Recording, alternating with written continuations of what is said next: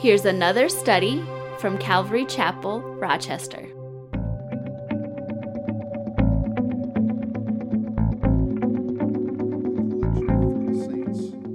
As I have given orders to the churches of Galatia, so you also, so you must also, excuse me, so you must do also. On the first day of the week, let each one of you lay aside, uh, lay something aside, storing up as he may prosper, that there be no collections when I come.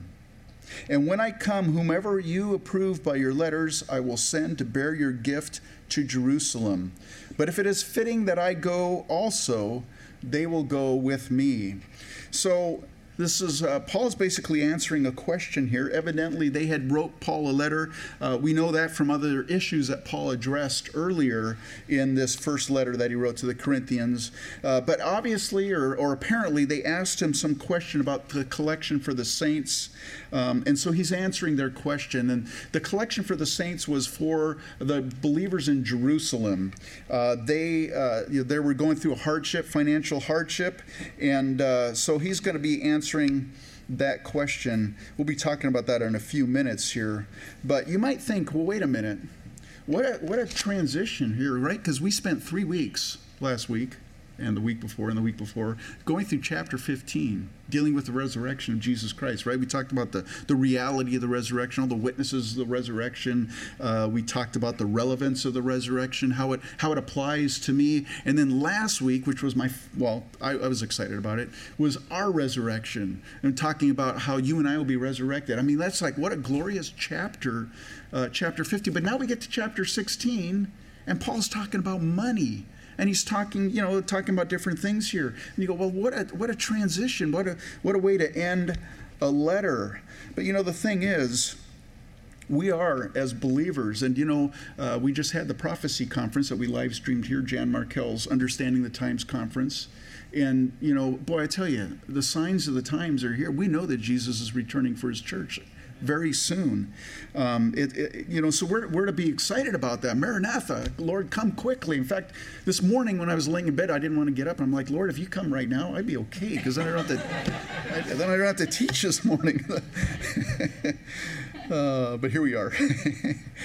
so you know, we're to live and plan with eternity in mind, aren't we? I mean, we're to be excited about the Lord's return, and and everything we do should be focused on that. But the thing is we're also to occupy until Jesus Christ returns. I mean, we're excited. You know, it's like at work. You know, you're at work and you know you're getting off in a few hours. You know, it's 2, a, 2 p.m. You mean, it's like, okay, I'm done because I know I'm getting off, so I'm not going to do any more work. Well, that's not you're not a good employee, right? You're to be working right up until quitting time. Well, as believers, we're to be doing the same. We know that Jesus is returning. But I still got to be responsible. I still pay my mortgage. I still work my job. I still uh, I take care of my family. I do all those things that I should do. Be a witness in the community and you know in my own family, whatever. We're to be occupied. And so I think it's fitting that Paul, you know, he's talked about the resurrection. We're all excited about Jesus Christ's return, but in the meantime, you occupy as if Jesus isn't coming back for a long time. Although he will be coming back very soon. I, I believe it but in the meantime, occupy as if he wasn't. So, Paul is going to be talking about giving this morning. And he's the first part of this chapter is giving of your of your talents. Uh, excuse me, giving of your treasures. But he's also going to be talking about giving of time and giving of talents. Because those are the three ways that you and I can occupy is giving of our time, our talents, talents and our treasure. And so, uh, beginning in this section here, these verses 1 through 4, is a very practical way to occupy until our resurrection, until Jesus Christ returns for, for you and I. And that is the giving of our treasure. So I mentioned why is Paul even addressing an issue about an offering? Well, the, the believers in Jerusalem were struggling. We know that they were going through persecution. Even when Jesus was uh, ministering there in Jerusalem, the, the Sanhedrin said, "Man, if anybody follows him, and they're kicked out of the out of the out of the synagogue." Now, Jewish culture was it was just wrapped with in you know it was it wasn't like here you can live secular, secularly and, and and go to church you know you, you've got kind of separate things it shouldn't be that way but it is but in jerusalem in those days if you weren't a part of the synagogue, man, you were you didn't people wouldn't hire you. You know, you were an outcast.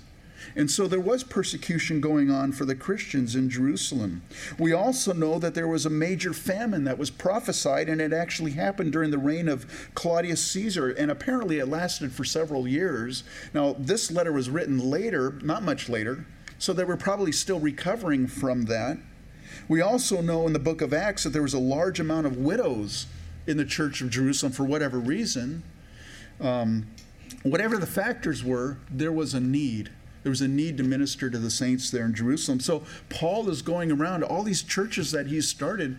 Most of them are Gentile believing churches. He's saying, "Hey, you guys, we need to support the, the, our brothers and sisters in Jerusalem." So, so he's going around collecting for the saints in Jerusalem. Now, some people might say, "Well, wait a minute. So that's kind of you know maybe what we should just be doing is just providing for the poor. That should just be the minute. You know, that's only where my money goes." That's not the case in 1 Timothy chapter 5, Paul, in fact, we're going to be looking at that a little bit later on, but in 1 Timothy chapter 5, Paul talks a lot about uh, guidelines for giving, uh, for, in widows in, in particular, but giving in general, I think it applies. But in chapter 5, the same chapter, in verses 17 and 18, he says this let the elders who rule well be counted worthy of double honor, especially those who labor in the word and doctrine. For the scripture says, You shall not muzzle an ox while it treads out the grain, and the laborer is worthy of his wages. So it's not just giving to the poor. I believe personally, you're giving to the uh, to the to the ministry of a local body that you're a part of. And so this portion here that we'll be looking at is how to be free with your treasure. And there's some good guidelines in here for giving. So Paul starts out, he says, On the first day of the week, let each one of you lay something aside. That's regular planned giving. It's interesting, you know, that he mentions on the first day of the week. Well, that's when the Christians met. That's when Jesus rose from the dead, is the first day of the week. And so, uh, ever since then, churches have been meeting on the first day of the week. Believers, wherever they're at, they're meeting. You know, it's kind of an interesting thing. Uh, we had a family here once. They were very involved with sports. We were just, you know, just kind of uh, smaller. Believe it, we were even smaller than we are now. Um, and at that time, and uh, after a while, they, they stopped coming, and I found out afterwards that it's because their kids were so involved in sports that they they they couldn't commit to a Sunday they wanted to have a Saturday service. And there's some churches that do it, and I'm not against a Saturday service. So I was kind of like, well, what do I do? Do do, do, do we switch to a Saturday? And, you know, I'll be honest with you, maybe we would minister to some people, but for me personally, I can't not do church on a Sunday because that's the Lord's Day. I mean, that's the day when Jesus rose from the dead, and all through the ages, Christians have gathered on the Lord's Day. So, um, again, I'm not against a Saturday service. Maybe sometime we'll do that if the need arises here, but it'll never be to the exclusion of a Sunday morning service. It just it'll never happen for me, anyways. I might be the only one here. My wife will have to be here. She's my wife. all right. so, regular plan giving. And then he says, on the first day of the week, let each one of you lay something aside. Something. He doesn't even specify something, but you know, that's t- having a priority with your finances. And then he says, storing up as he may prosper. So it's proportionate to your income. I personally believe the tithe is a, is a good place to start. That's a 10% of your income. And you might say, well, wait a cotton picking minute. the tithe was required under the old covenant, and we're under the new covenant, so it doesn't apply to believers today. I don't believe that's the case because tithing precedes the old covenant. Remember Abraham when he went out to rescue his nephew Lot, who had been taken captive by the kings of, uh, uh, I forgot the names, there's a bunch like five kings against six kings. And, anyways, Lot and, and Sodom and Gomorrah, they were taken, uh, the king of Sodom, they were all taken captive. And Abraham goes and he fights a battle and he rescues Lot and all these other people. Well, in that passage, there's a very, very interesting scripture about uh, a guy by the name of Melchizedek, a priest of Salem and he comes to Abraham, and, and Abraham tithes to him. Well, that was even before the covenant was even established. So, the, so tithing precedes the covenant. In fact, Jesus said to the Pharisees in Luke chapter 11, verse 42, He says, But woe to you, Pharisees, for you tithe mint and rue and all manner of herbs and pass by justice and the love of God. These you ought to have done without leaving the others undone. In other words, you guys, you're missing the point. You're tithing all your little, you know, you're giving a little bit of wheat, you know, this, your, your, your, uh, you know, your different spices and stuff, but you're neglecting all the important things. But he says you still should have been tithing without neglecting those things. So, tithing, I believe, uh, is applicable to the church today. You know, there's a benefit for uh, planned giving and all the stuff that Paul lays out in these first four verses, these guidelines. One of the benefits is Paul doesn't need to ask for it when he arrives. It's already there. It's, a, it's been collected. And the other aspect to it, which I think is even more important, is you know not emotionally giving uh, through manipulation or coercion. Maybe you've been in a situation where someone's tried to manipulate into offering. You know, this ministry is going to die if you don't give money to it. Let it die. Personally, you know. I'm sorry, I have kind of strong feelings about that. But you know, you guys have been in a situation maybe where someone has shared and it's like it came up suddenly. It's like all of a sudden you're like, oh, you know, it's like you weren't planning on it, and you know, it can sometimes it can be a struggle. So by planning, by by setting something aside, putting a part, making that a part of your priority, you don't have to be manipulated emotionally. Uh, it's it's it's planned and it's proportionate, and you have it set aside. The other blessing is this Proverbs 11 24 through 25. There is one who scatters, yet increases more. And there is one who withholds more than is right, but it leads to poverty. The generous soul will be made rich, and he who waters will also be watered himself.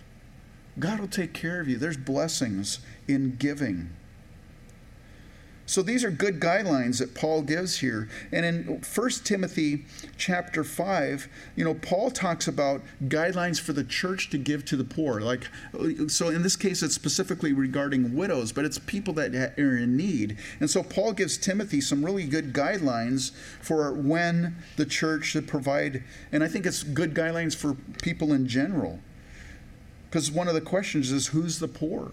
I get calls almost every week from someone who's, you know, they tell me this real long situation. I, I feel bad for them, but but it's like I have no relationship with you. You're just calling churches to get you know, we happen to be C, so you know they've probably done the American whatever church, and then you know the Baptist church, and now Calvary Chapel. We're the, we're the third one on the list, you know, and that happens sometimes.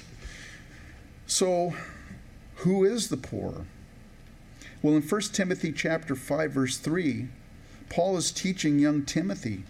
And he says, honor widows who are really widows. In other words, there's fake widows? no. What he's saying is there's widows that shouldn't be supported by the church, and he'll give some reasons why. So, first of all, you need discernment. You really do need discernment. I've, I tell you what, when we started out as a Calvary Chapel, I'd get a phone call in the, at, at, night from some guy in a hotel that's, you know, they give me this real long story and they need money. And man, I felt like every single person I call, I had to give money to. I've learned a little bit over time. And, you know, now I'm a little bit more discerning about those situations. There's still times when we give. But man, I tell you, it's bathed in prayer and it's just seeking the Lord. You know, Lord, is this really, you know, and, and the Lord will reveal things uh, regarding those situations. So, even in Acts chapter 6, in Jerusalem, you know, the apostles, they were giving to these different widows, and it was becoming, uh, there was some people were feeling left out, and it was getting just really conf- confusing. And, and the, the, the, apostles, they were, that was their focus. So they said, we, we need to set aside, we need to appoint some deacons, some men. And here are the qualifications um, they were to be full of the Holy Spirit and wisdom and they themselves were to have a good reputation. And so, uh, you know, it really needs discernment. Who are the poor? Well, he continues here and gives some examples. In verse 4 of 1 Timothy 5, he says, But if any widow has children or grandchildren, let them first learn to show piety at home and to repay their parents, for this is good and acceptable uh, before God. And that the whole principle is if a person has family that can meet the need, the family should meet the need. In 2 Thessalonians 3, verse 10, Paul says this For even when we were with you, we commanded you this if anyone will not work, neither shall he eat. So, another question, another dis- point of discernment is a person able bodied and can they provide for themselves? If that's the case, then yes, they should provide for themselves. Back in 1 Timothy 5, verses 9 through 10, Paul says this Do not let a widow under 60 years old be taken into the number, and not unless she has been taken, uh, has been the wife of one man. The number is the number of those that were being supported by the church not un- unless she has been the wife of one man, well reported for good works, if she has brought up children, if she has lodged strangers, if she has washed the saints' feet, if she has relieved the afflicted, if she has diligently followed every good work. Paul says, hey, before you give to these people, you, look at their lives. It's perfectly reasonable and fine to assess a person's moral conduct before giving to them. It's okay it's also perfectly reasonable to expect that the person give back in some way. Now, obviously, they don't have treasure to give because that's why they're in need, but they do have time and they do have talents. And so it's it's not unreasonable to expect that someone would give back, uh, you know, instead of just being a taker. And I've ran into people like that. You probably have too. They're always there's always a need, um, and they're never giving. They're just expecting to be re- to receive.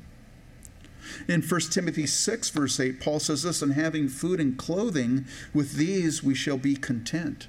You know, meeting basic needs. Uh, it's like somebody comes to me, I really, you know, I want to go to Disneyland, you know, I feel really, really bad for you. I want to go too.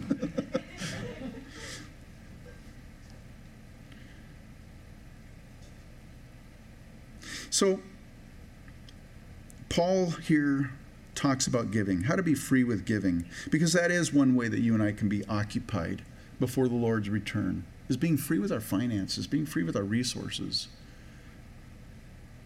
Verse 5, Paul says this Now I will come to you when I pass through Macedonia, for I am passing through Macedonia.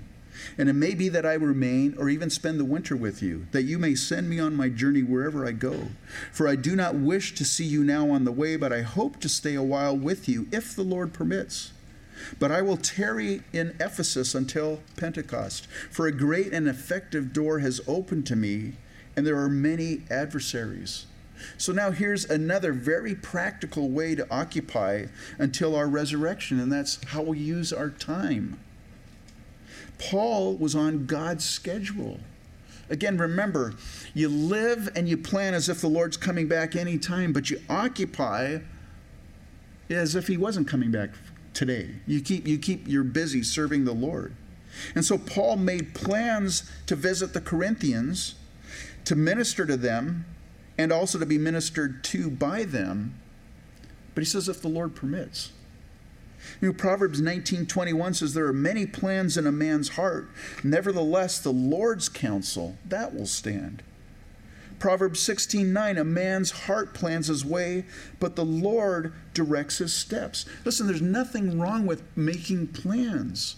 It's not like, well, I've just got to, you know, I'm not going to make any plans. No, we should make plans but allow the Lord to alter them. Allow the Lord, you know, that's something, sometimes I struggle with that. I've, I've got these things that I got to do, and then I get these interruptions, you know, and it's like, oh, I wasn't prepared for that. I got to allow the Lord to direct my days. James 4:13 Come now, you who say, Today or tomorrow we will go to such and such a city, spend a year there, buy and sell, and make a profit, whereas you do not know what will happen tomorrow, for what is your life? It is even a vapor that appears for a little time and then vanishes away.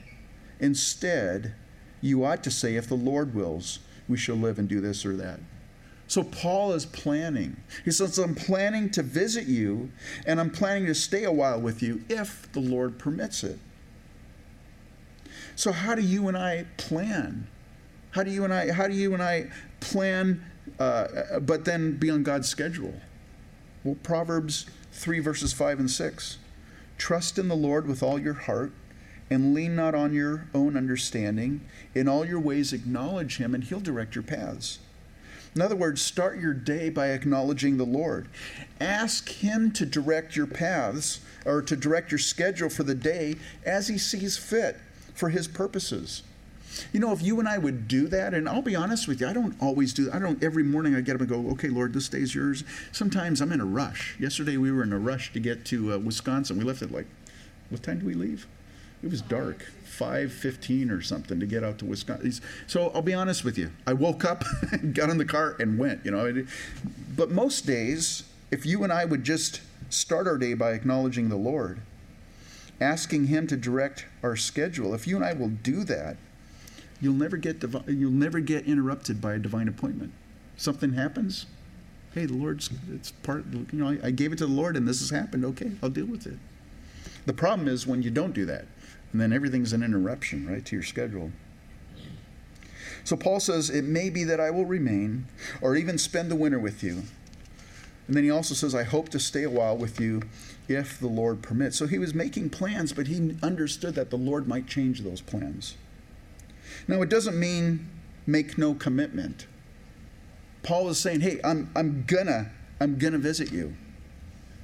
But the, real, the reality is, as we read 2 Corinthians, Paul's plans did in fact change. And I think the Lord's hand was in it. Now, his enemies at Corinth, they accused him of being untrustworthy and lacking integrity. And they said, man, he changes his plans. And so, because that, because you can't trust him, you shouldn't listen to him as well. Well, he did stop on his first way to Macedonia, but it, evidently it was a very bad visit. It was full of confrontation. In fact, 2 Corinthians 2 1 talks about it. It says, But I determined this within myself, that I would not come again to you in sorrow. So then he wrote this letter, a severe letter. Now, some people think it's Second Corinthians chapter or Second Corinthians. Some think people think that it was actually a different letter, and that Second Corinthians is actually Third Corinthians. Uh, I don't know. I'm not sure. But whatever we have, we have this letter, Second Corinthians. And go ahead and turn there. You're just one page over to the, I guess it'd be to the right, right? One page over. Second Corinthians. I'm going to just read a few verses here. Look at down at verse 15. It says, and in this confidence I intended to come to you before that you might have a second benefit to pass by way of you to Macedonia, to come again from Macedonia to you, and be helped by you on my way to Judea. Therefore, when I was planning this, did I do it lightly? Or the things I plan, do I do according to the flesh? That with me there should be yes, yes, and no, no. In other words, Paul says, "Man, do you think I just make just I, am going to make a rash commitment, and you know I say yes, but I really mean no, or I say no and I really mean yes?" But he says, But as God is faithful, our word to you was not yes and no. For the Son of God, Jesus Christ, who was preached among you by us, by me, Silvanus, and Timothy, was not yes and no, but in him was yes. For all the promises of God in him are yes, and in him, in him amen, to the glory of God through us. Now, he who establishes us with you in Christ and has anointed us is God, who also has sealed us and given us the Spirit in our hearts as a guarantee. And then this last verse, verse 23 Moreover, I call God as witness against my soul that to spare you, I came no more to Corinth. So Paul had planned to go to Corinth. And he did, in fact, but it was a bad, it was a short visit. He was planning on coming back for a longer visit, but it was full of confrontation. And so, to spare them another confrontation, he wrote this letter instead. And maybe it's just allowing some time for them to kind of absorb the letter and, and maybe repent on their own, which they did actually. So, there's a big difference between the Lord changing your plans and you changing your plans, right? There's a big difference between that. Sometimes, you know, we make a commitment and then because all of a sudden it's inconvenient or we're lazy or maybe we just habitually make rash come yeah i'll do that. And then we never do that. There's a big difference between that and the lord changing your plans. The lord changed paul's plans. It wasn't because he was lazy or it was inconvenient. Listen it's a greater testimony it's a greater testimony if you make a commitment and follow through even if it's painful if it means sacrifice or it's inconvenient to do, than if you don't make any commitments at all, but for fear that, well, I don't want to break my commitment. I, it's frustrating sometimes in ministry. We, you know, we've got sign-up sheets and nobody signs up, and then the, but they show up later, and I go, well, I wonder why. And well, I wonder if maybe they just are afraid to make a commitment because they don't want to break that commitment. You know, maybe you feel like you're a man or woman who keeps your word. Except the problem is you never give your word, so it's never tested. it's unproven. You're playing it safe. You know, there's a story, we won't get into it very long, but there's a guy by the name of Jephthah.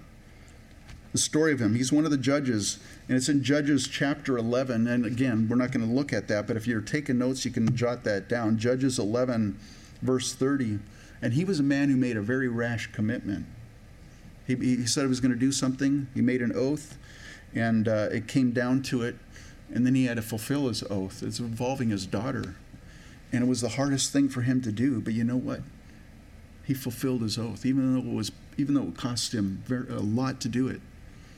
The interesting thing is he's mentioned in Hebrews 11 in the in the Hall of Faith, and I think it is because he followed through with a commitment, even though it was difficult. So make commitments, you know, but understand, you know, the Lord might change. You know, that's okay if the Lord changes them. But if you make a commitment, man, follow through with it if you're able to. So make plans, but allow the Lord to alter them. Listen, Paul's heart and desire was to spend time with the believers in Corinth. He wanted to minister to them. And you know, that's the other aspect of this. With time, being involved with people takes time. It really does. It takes time to call someone. It takes even more time to visit them. It takes time to help them out. Maybe there, there's something you know that there's a need to help them out in some practical way, or to counsel with them, or to pray with them. That all takes time. But guess what? In Hebrews 10:24, it says, "Let us consider one another in order to stir up love and good works." Not forsaking the assembling of ourselves together, as is the manner of some, but exhorting one another, and so much more as you see the day approaching. Listen, it takes time to do all these things. It takes time to stir someone up to love, to, to encourage them in good works, to, to get together, to assembling with together, uh, or you know, to exhort someone. It, all takes time, but the deal, the mess, or the the thing is, time's running out.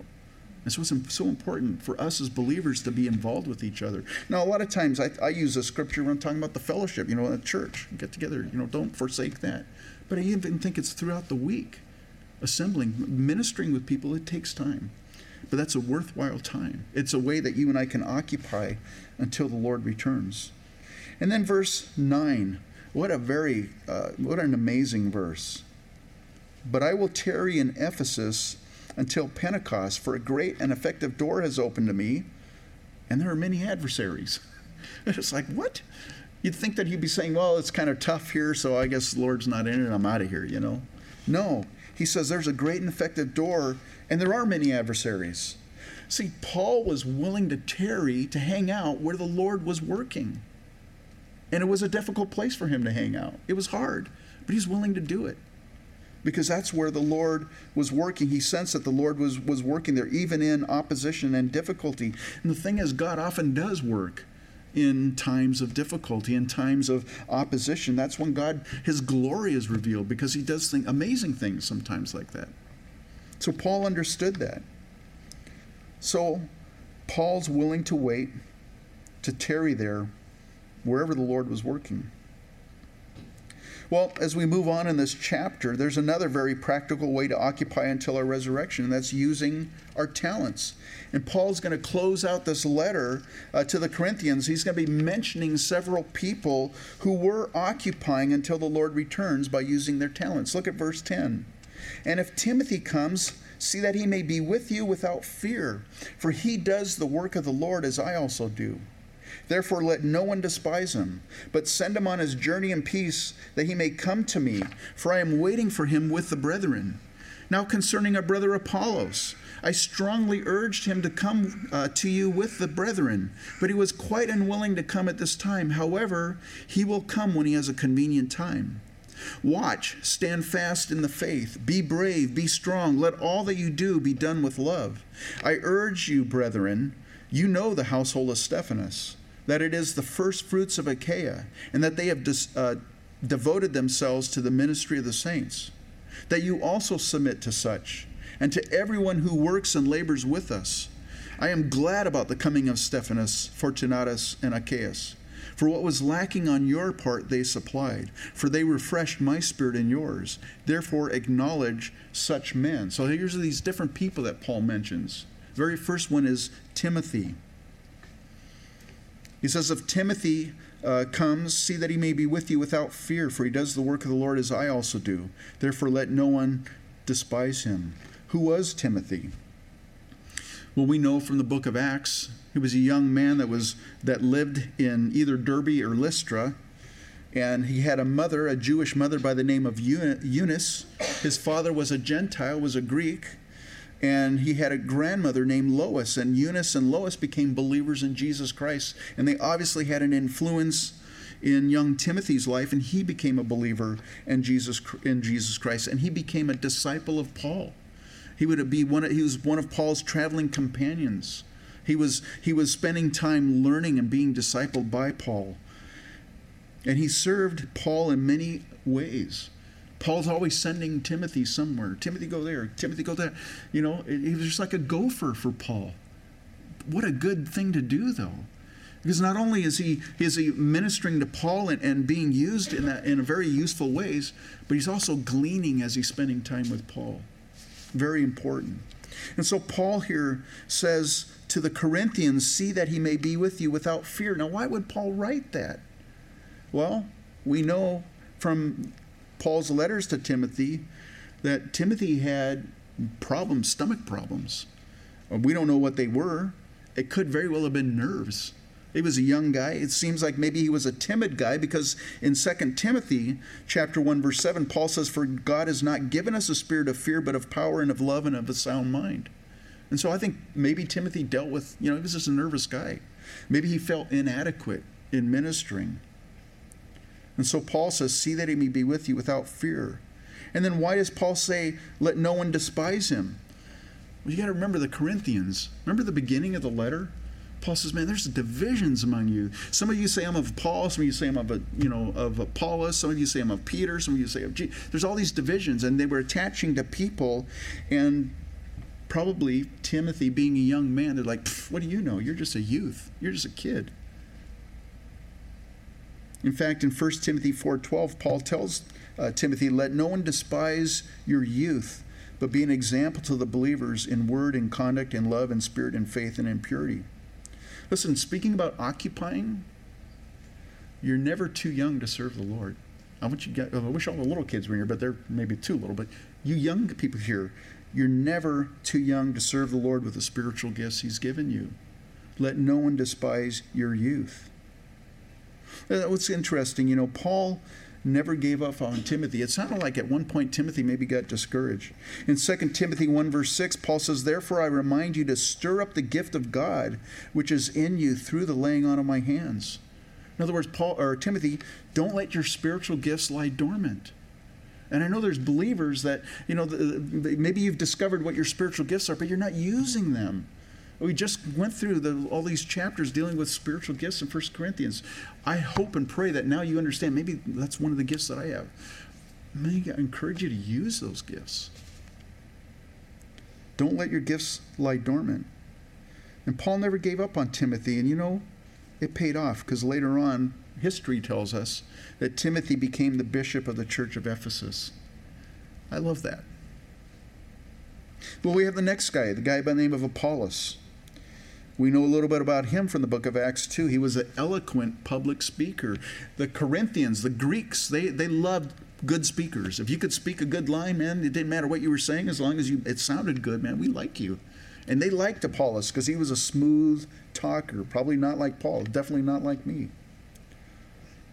The thing about this, if you notice that, Paul never felt threatened or jealous of Apollos.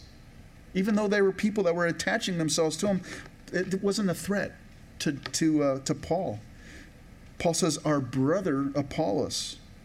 I strongly urged him to come to you. Now, if he was jealous, he would say, Man, I'm, I'm going to, uh, to Corinth. You stay behind. Paul's like, No, you, you need to go to Corinth. I strongly urged him to come to you with the brethren, but he was quite unwilling to come at this time. However, he will come when he has a convenient time. Back in chapter 3 of 1 Corinthians, Paul was addressing those divisions. And he says, For when one says, I am of Paul, and another, I am of Apollos, are you not carnal? Who then is Paul and who is Apollos but ministers through whom you believed as the Lord gave to each one? And then he says this I planted and Apollos watered, but God gave the increase. So important. You know, there's different ministries, different gifts, different abilities, different talents, but use them. But but understand this: God's God's the one that gives you the success in your ministry, whatever it is. It's God that does it. It's not us. In fact, in the Gospel of John in chapter 21, Jesus is telling uh, Peter what's going to happen to him He's going to he's going to be a martyr. Well, they all ended up being martyrs except for John, although they tried to kill John, but he miraculously survived. But Jesus is revealing to Peter what kind of life he's going to have following Christ. And Peter looks over at John, and I think there was a little bit of competition between them. And Peter, it says in chapter 21, uh, 21 verse 21, it says, Peter, seeing him, seeing John, said to Jesus, But Lord, what about this man? And Jesus said to him, If he if I will that he remain till I come, what is that to you? You follow me. In other words, don't be focused on somebody else and their ministry. You follow me. I just heard about a great big church that's getting planted here in Rochester. Oh, don't you ever go visit them? No, I'm just kidding. You know, a, a neighbor, a guy next door, he's he's uh, uh, he's going to be involved. His wife is going to be on the ministry team there. He's he's working. He doesn't live next door, but he's he's a house flipper and he's flipping the house next door to us and we were talking to him. He's a believer and he said yeah my wife's going to be there. I think she's going to be the worship leader there or something. And he mentioned they had 75 musicians. And i went whoa that's that's like that's a big church. And they're planning a big church. It's a big it's a big thing. Do i feel threatened by it? You, know i don't. I honestly don't. Because some people get ministered in a big church. They love big church. They love the big crowds. That, that's cool they won't feel comfortable here. you can't hide in church here. You know, we know you, we see you. You know, um, we know where you live. No, I'm just kidding. but seriously, little churches are for different. You know, some people, a big church, they would just feel like a fish out of water. They would feel like they're just, like they're just a number. And in a smaller church, so you know, we're going to minister to some that they're going to not going to minister to, and they're going to minister to some that we're not. That's okay, as long as the Lord's being praised, and as long as people are coming to faith in Christ Jesus. Who cares? So I don't need to be jealous about it. God's in control. So don't be so focused on what others are doing or not doing. Focus on what the Lord's called you to do. What has the Lord called you to do? How does He want you to be occupied? That's what you need to focus on. And then He says this in verse 13 through 14. It says, Watch, stand fast in the faith, be brave, be strong. It's interesting. If you look into the Greek, these are all military terms that Paul is using. You know, he's basically telling, him, hey guys, you're in spiritual warfare. There's a battle going on right now. You're a soldier for Christ. Whether you're a man or a woman, you're a soldier for Christ. There's no time to shrink back. And so he uses these military terms. He uses the term watch.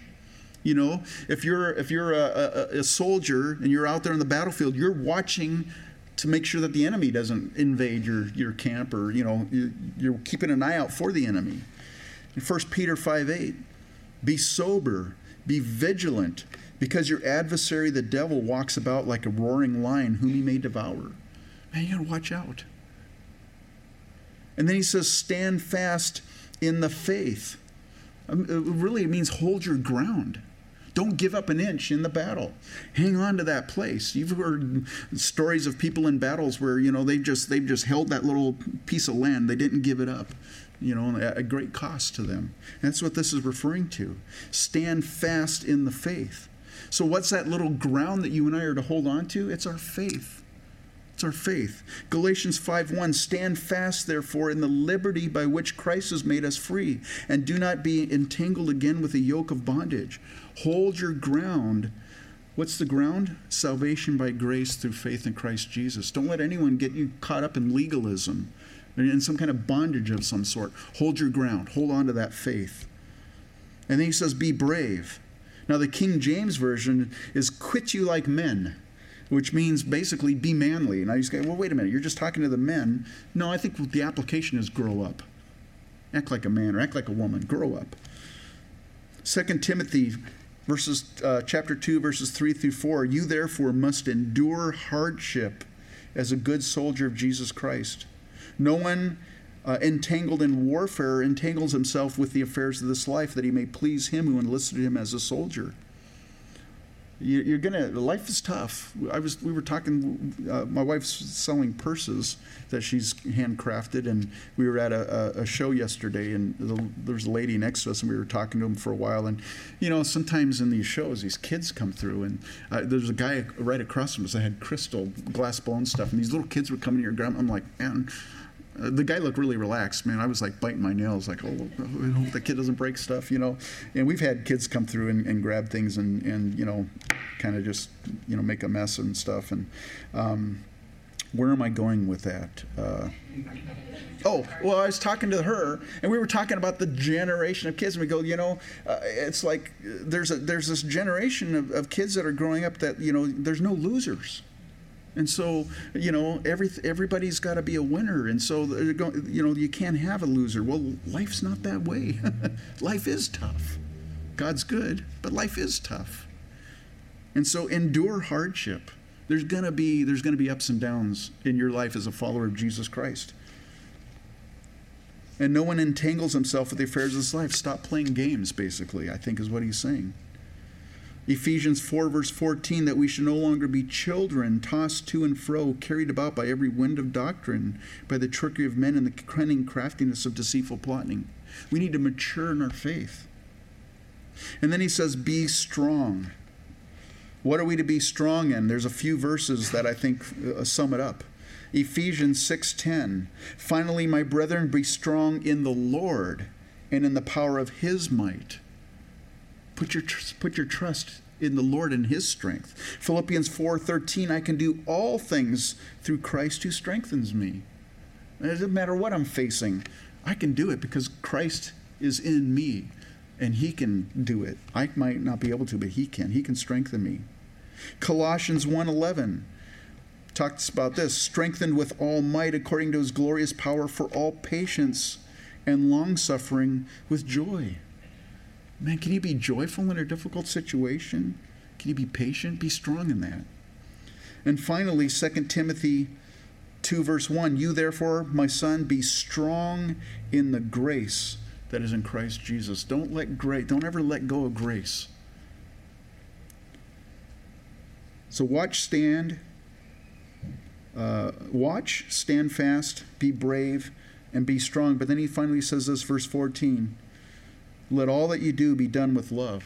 See, I mean, we could be we could be soldiers for Christ. We could be we could be on the front lines. We could be holding our ground. You know, we we've got our theology. You know, our, our doctrines. We're we're not letting go of anything. We're, man, we're not. We're watching for the enemy. We've got all these things. But if we don't have love, Paul says that right in chapter thirteen. It doesn't mean anything.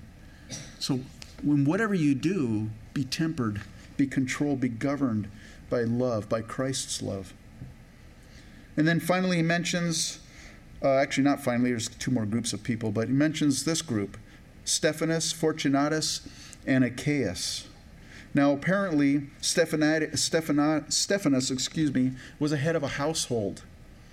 And he was the first fruits of Achaia, means that he was one of the first converts in that region that, that Paul went to. In fact, he was one of the few that Paul recalls personally baptizing. This is back in chapter 1, verse 16 says, I, I, think I, I think I baptized the household as Stephanas. But other than that, I, I don't remember who I baptized.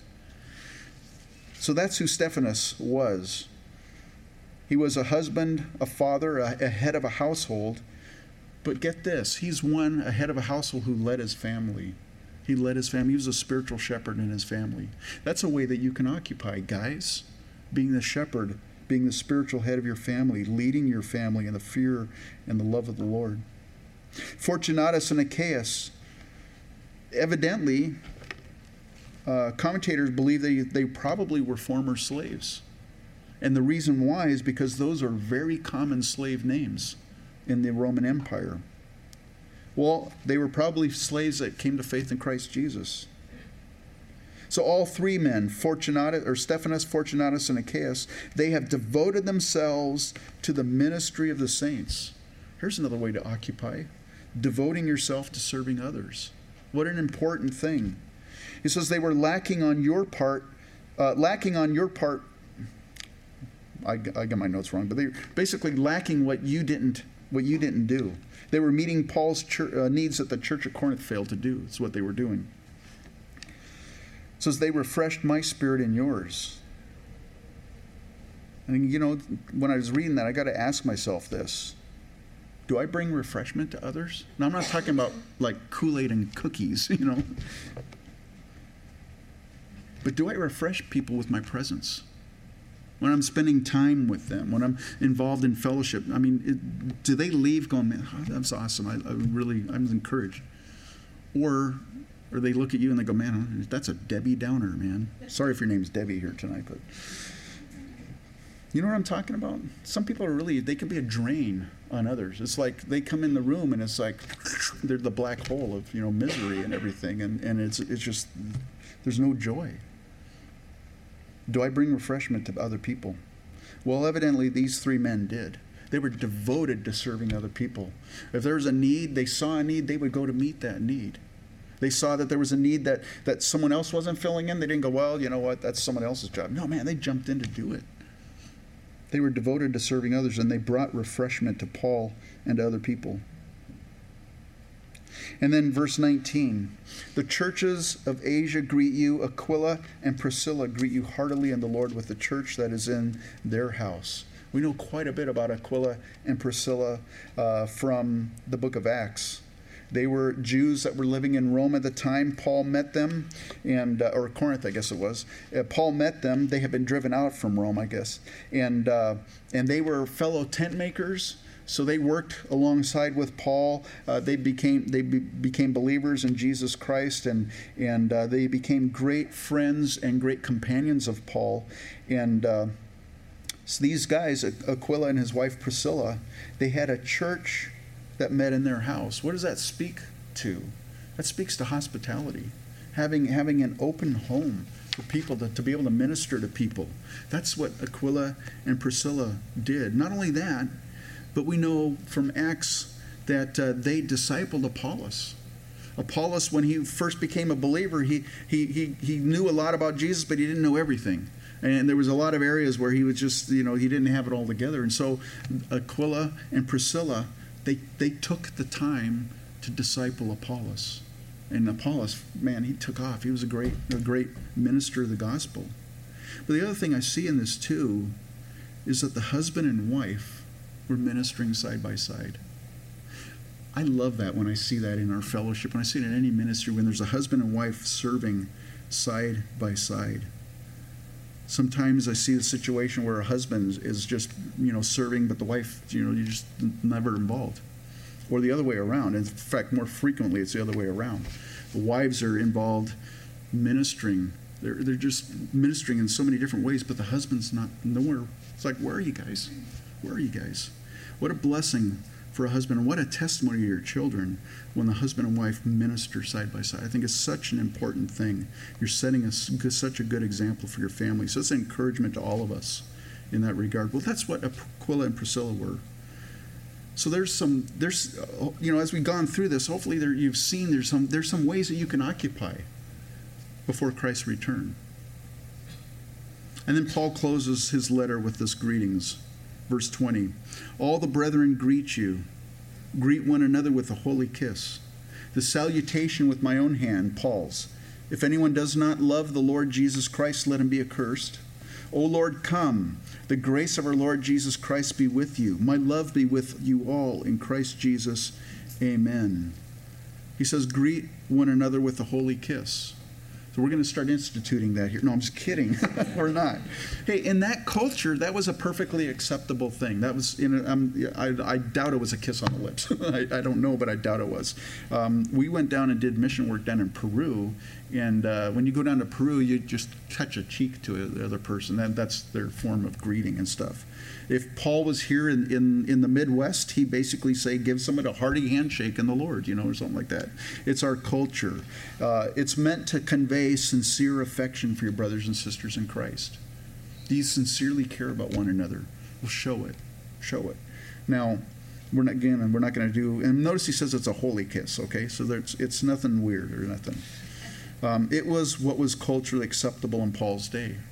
In our culture, I think you, you, be, most of us guys would, if you did that to one of the women, we'd pull you aside and say, you know what, don't do that anymore, or we're going to lay the heavy hand of fellowship on you and pray for healing later.